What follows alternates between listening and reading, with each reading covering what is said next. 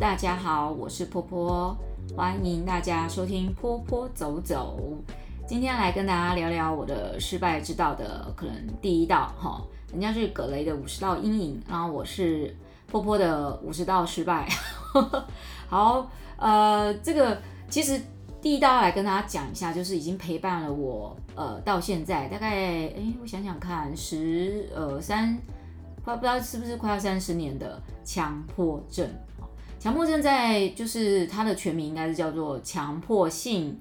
行为，大家不要以为是强迫性行为哦，哎呀，每次我讲到这个学名，大家都会啊，强迫性行为不是，是强迫性的行为哦。那为什么要跟大家聊这个呢？呃，是这样子的，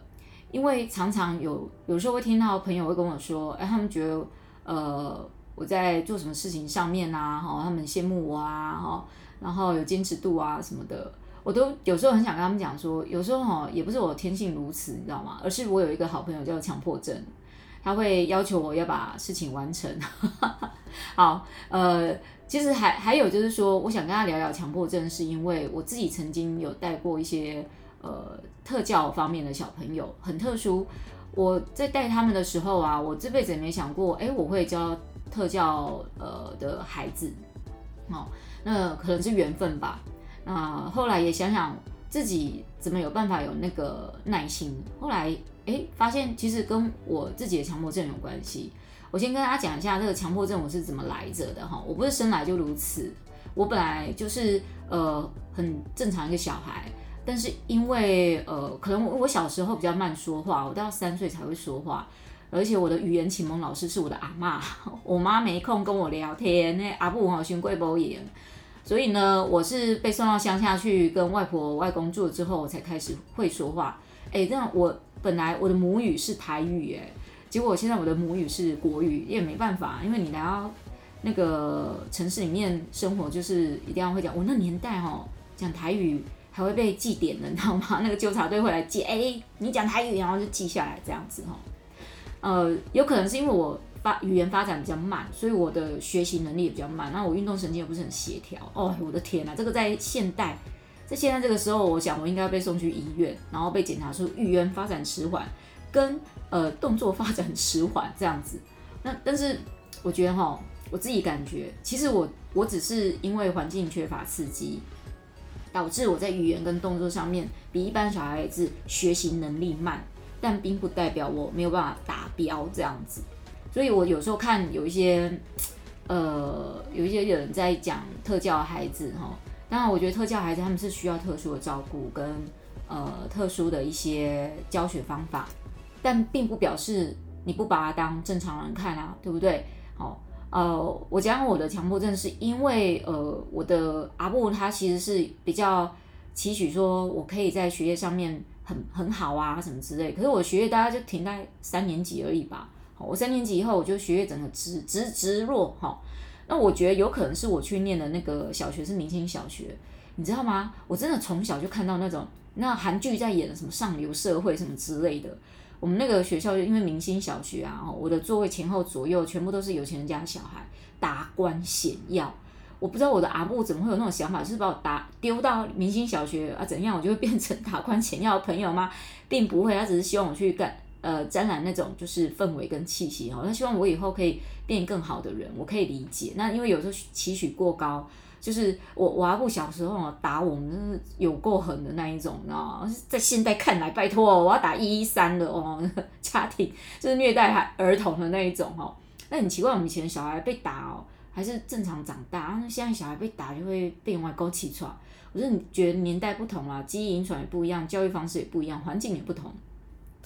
那也因为这样子，我大概在五六年级的时候，我开始发现自己会很容易要呃很多事情我会有仪仪式感。那我跟大家稍微说明一下，我不跟大家讲太深的什么强迫症的学历，我本身就是一个一个呃这个经典的。案例的哈，所以我就不用跟大家去讲啊，强迫症哦，等等等等一些学历，它就是会有一些仪式感，哈，好不专业解说，呵 呵就是强迫症像我如我而已，哦，我会有一些仪式感，我在起身站起来的时候，我要敲桌子几下，然后呢，我拉毛巾，我要拉个几下，哈，就是一定要有些仪式感，没有做那些仪式感，我会心里不安，不安呢，就会很容易紧张。也因为这样子，所以我就慢慢开始有这些很仪式感的敲桌子、关门关七下，哦，拉毛巾拉七下，就是呃洗澡要洗一定的什么时间哈、哦，什么地方要洗洗一下这边哈、什么步骤通都要做到就对了。所以我洗澡时间超久的哈、我出门时间也超久，我穿袜子要穿脱七次。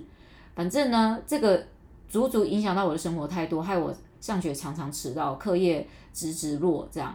那已经哈，我已经学习能力没有比人家更好了，呃，也没有办法跟人家齐齐头迎上了，所以我国中想当然尔，我就是一定进到那种放牛班，就是后段班嘛。那到那种状态的时候呢，其实我记得我最严重的时候是在一年级下学期到二年级上学期的时候，哇，那个之严重，我回家路途之远的，我的国中回到呃回到我家里骑脚踏车大概十五分钟，我要花一个小时，每一天要花一个小时回家。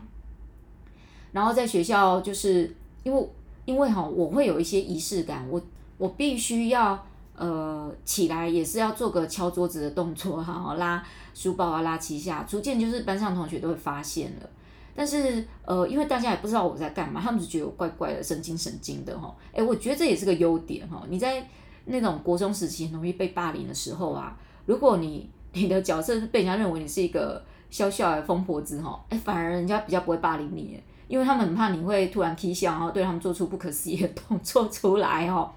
那呃那个时候我们班怪怪不止我一个，我觉得我们班另外一个男生也怪怪，我也觉得他可能有强迫症，自己自己有还是说人家也有有没有哈？不过他跟我有同样一个特质，就是呃我们就会有一些仪式感，他也会有一些仪式感，或许他也在隐藏，我也在隐藏哈。你看这个国中就是叠对叠的一个那个青春时期。那后来呢？我觉得这个情况对我来讲有点太影响我的生活了哈。我每天吃的早餐都要选择一样的，哎，真是，Oh my god！每天都吃火腿三明治跟豆浆，这谁受得了呢？哈，那我就想说，不行哎，这样子一直无法解决这个生活上面问题。后来因为上到有一个健康教育老师，他有提到，呃，就是。呃，因为健康教育他是要教我们，就是说我们这个时候青春期会有一些什么样的身心理的荷尔蒙反应。那我就想，我就问老师，我要去看什么书？那老师人还不错哈，呃，他就介绍我去看书。我虽然是放牛班的学生，OK，好，大家都觉得后段班的小孩都很烂，好不好？哦，我放牛班的，但我很爱看书，我只是不爱看课内书，我很爱看课外书而已。我那时候非常喜欢看什么亚森罗平啊、福尔摩斯这些。很比较逻辑思考一点，然后就是侦探小说哈，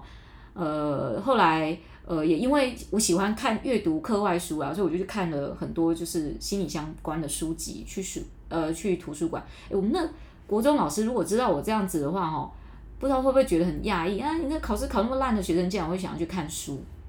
我是想要知道我自己怎么了，所以我就去找资料，才发现啊，我原来我这个叫做强迫症。那个时候那个年代这种。精神官能症的书籍真的很少很少很少很少，因为没有人会愿意去承认自己有什么精神官能症，一直一直到自己近代啊，大家哦知道这个，比如说像躁郁症、忧郁症、哦抑郁症啊，呃强迫强迫症啊这些精神官能症渐渐被大家了解之后，大家比较有可以在市面上啊或者图书馆马上都可以找到这一类的书籍。可是在我那个年代，其实这方面的资讯很少。我了解自己之后呢，我也知道说这是无药可医，就是因为我不是严重到那种真的呃会影响到自己的呃别人或我自己的那种危险啊什么，我我就是会做事情要有仪式感，可是这些仪式感会害我很慢才能回到家里，然后呢呃洗澡很慢，什么什么都很慢，读书也读不好。那为了要去除这个困扰呢，我就开始训练我自己。哦，为什么要训练我自己？是因为我看了。亚森罗苹，呃，福尔摩斯的书，我就很向往国外的那种间谍生活。我想说，如果我以后要当间谍，我好像不能够课业太差，哈，英文也不能太差。哎，怎么会有这种奇怪的愿望？哎，然后我就想说，好，那我要能够去国外生活，就是其实我想要就是去国外生活，哈，我想要离开台湾这种很沉闷的生活，我就开始告诉我自己，我要把这个强迫症移转来念书。比如说，我会强迫自己要敲桌子七下的时候呢，我会把手拿起来，然后就写英文单字，有一个英文一个单字我就写七遍。啊，所以我就呃买了一本笔记本，那笔记本里面满满满满的全部都是呃英文单字的那个那个复写，然后呢，我只要有一些想要呃去你知道那个仪强迫症仪式感，就是它消化掉呃对事情的紧张啊，或是对生活的一些呃不舒适的时候，它会有一些手要去摸桌子几下什么的哈，那个是真的强迫，那个没办法，我就会把笔拿起来就画画。爱画什么呢？我就会画圈圈，画一些很奇奇奇怪怪的一些符号哈。嗯，不知道是这个，我妈有一阵子以为我魔鬼附身，因为我都画一些很奇怪的东西。然后要不然就是把历史课本里面的一些那个 伟人啊、苏轼什么都画得很奇怪这样。然后什么山水画，我也去画那个什么开花哈、长苔藓什么什么一堆的这样子。哎，我觉得反而强迫症后来，他本来一开始是一个很像，我觉得很像自己被附身一样哈。后来他竟然变成是一个助力耶，哈，他帮助了我去念书，帮助我在把它转移成画画，然后也帮助我更勇敢的去面对我自己。我记得那时候国中有一个男生，我们班有个男生常霸凌我，就是他喜欢用言语霸凌我，每天都叫我 every day，就是又矮又肥又丑这样的意思。那有一次呢，那个因为我觉得我那时候已经在改变我自己在强迫症上面的一些呃仪式感了，我突然间好像有了勇气，我就。有一天我就站起来去回抗他，你知道吗？我就大声的骂他。我跟你讲，我是讲话很慢的人啊，不像现在哈。我这个是多年之后社会化训练。我就站起来骂他，噼啪啪啪啪一直骂，我就从来不知道自己可以骂出这么多的东西出来。然后呢，呃，那个男生被我吓到之外呢，我还拿椅子跟 桌子起来，我就很像女力大力士一样，就起来吧，就把东西砸下去。我实在是太气愤了，但我很清楚一点，就是我不能打他。我说我只是拿桌子椅子出气啊。然后那个我们班的那些流氓的大哥大姐看了，哦，他们就吓到，哇，这个果真是个疯子，还是不要理这个疯子好了。不知道是不是因为这样，那我就安然度过这三年哈，呃。这个这个就是他给了我很大的挫败，这个强迫症给了我非常非常大的挫败，我甚至有一度觉得很绝望，我觉得我可能从此就要被这个呃黑暗的阴影给淹没掉，给吃掉了。可是不知道为什么，就是在某些状况的时候，我突然就是觉悟了一件事情，就是人家所谓的那个呃病逝感，就是我知道我自己必须改变自己，所以我就把这一个强迫症转换成是我读书的力量。我创作的力量，哦，然后把我心里所有的不安啊、不满啊，我都把它就是就是画成画成画。我刚才不是有有在讲吗？我妈有阵以为被附身的，但是房间都画一些很奇奇怪怪的东西，然后鬼画符。然后我跟我妈说我在画画，我妈说你以为这是不是什么鬼呀？哎呦喂啊，给他吸氧哦这样子哈。那大家放心，我画就是一些嗯，我自己也不知道是什么哎、哦，可能是怪兽吧，可能我心里心里的心魔，我会把它画出来。反正就是，呃，那个艺术治疗里面有一个所谓的心象的一个理论，有点就是把你心里的东西用颜色、用造型、用各式各样的东西把它画幻化出来就对了哈。我反而觉得，呃，艺术这件事情，它是开启了我去面对呃强迫症的一个契机，因为我本来就很爱画画这件事情。呃，所以在日后呢，哦，我在学习的过程中，我也运用强迫症这个缺点，把它变成我的优势，就是我开始有了勇气哦，去面对我的生活，认同自己，就是学习跟他相处，没有别的。然后把强迫症这件事情呢，开始学习把它系统化哈。你知道，我可以把强迫症给系统化，就如同我可以把一间公司的员工他们的工作分配系统化一样的道理。所以感谢我的强迫症，他为我带来了这一件事情。我把呃强迫症这个呃系统化这件事情，这个要怎么说呢？其实我是把它分成就是十一住行娱乐这样子而已哦。然后再加上还有就是念书，不同的强迫的仪式感，强迫症的仪式感，我把它运用在不同的地方。这个好难形容哦，这个只能就是呃。你你要得过强迫症，你才会知道，要不然你不知道我们是怎么去感受这件事情，或者是怎么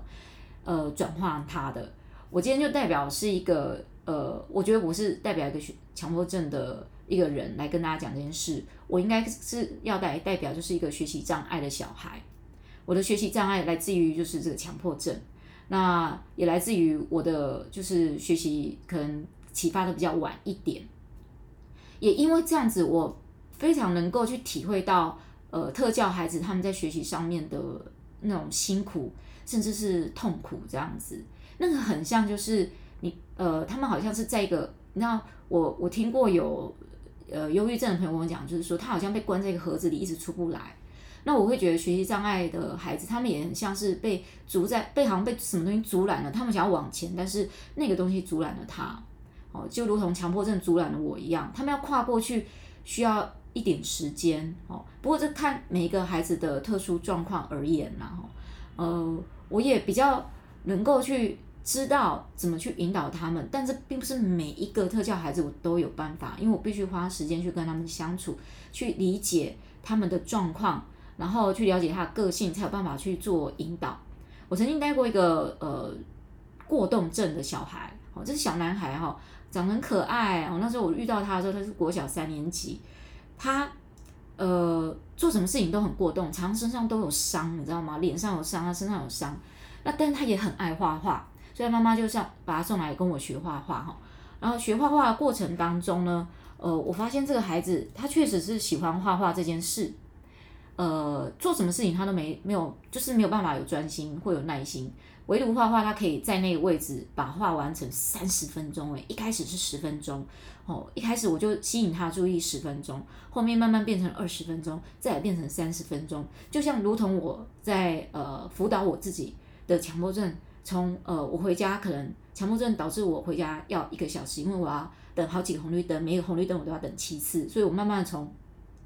七减到六，六减到五，最后只剩下一次。然后我回家终终于顺利回家了哈。那这孩子一样，我也是循序渐进的去引导他，所以这是一个我比较呃有有就是呃我一其中一个案例，我有用这样的方式去引导他的。然后这个孩子也真的是呃我不知道怎么说哈，他真的是很可爱，然后也因为过动症也影响到他的学业，但是他妈妈他还好有一个很懂他的妈妈。虽然妈妈很早就带他有在做呃类似这个呃这个过动症的这方面的行为治疗，后来他把他送去学游泳哈，然后这孩子就变成游泳健将哦。后来呢，我遇到他的时候是已经十年后了吧？他有一次就是呃来呃我有我那时候有一个跟一个单位合作，他透过这个单位来到我这边要来谈实习，然后他就问我说：“老师你还记得我吗？”我说：“呃，请问你是谁呀？”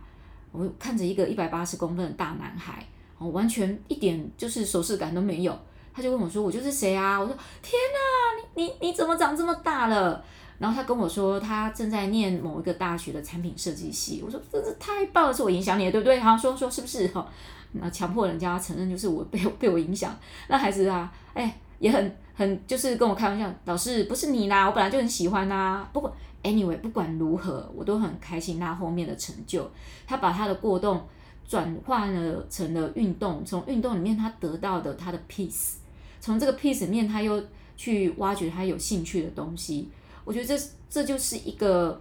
我们曾经都有失败的地方，我们的障碍是我们的失败，可是也从这失败的经验里去学习怎么样可以把它变得更好。这是其中一个呃小小的案例啦，哈。但我我的强迫症到现在还是陪伴着我，哈，他形影不离的朋友。但我已经把他安顿得很好，我学会找到跟他和平相处的方式。呃，这个症状它并并不是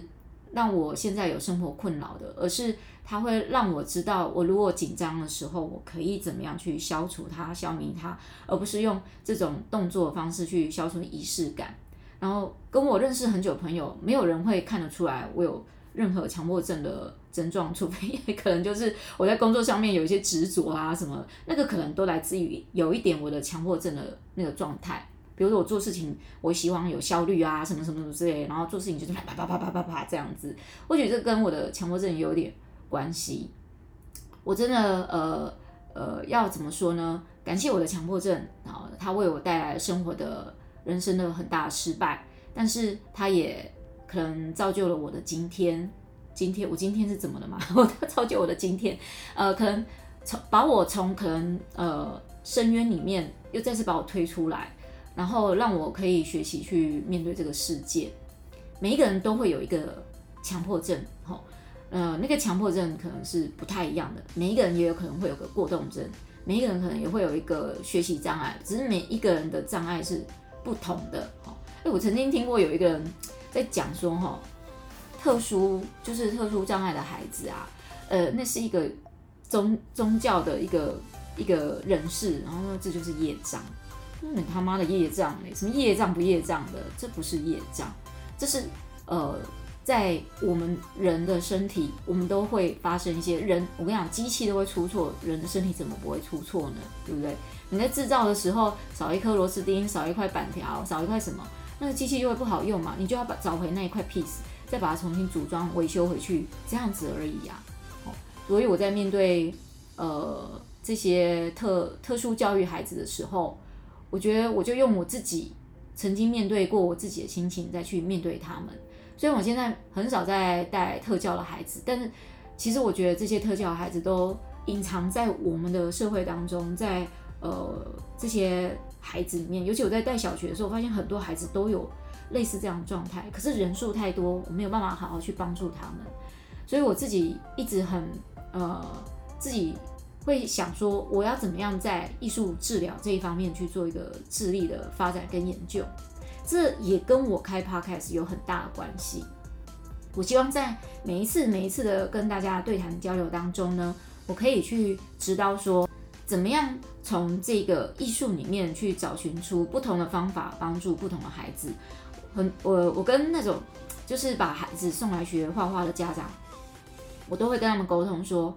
呃，绘画只是一个方式，它是帮助孩子。去学习生活的方式，好，在这个过程中，他因为这样附加价值，他获得了艺术美学素养这一些的。但我们都是希望孩子要懂得用艺术来过生活，呃，怎么样把自己活成一个更美好的人生？或许是我们在艺术教育里面可以呃去传达给孩子的吧。好哦，这就是我的强迫症，欢迎大家的收听。呃，也欢迎大家下次再次收听《坡坡走走》，拜啦。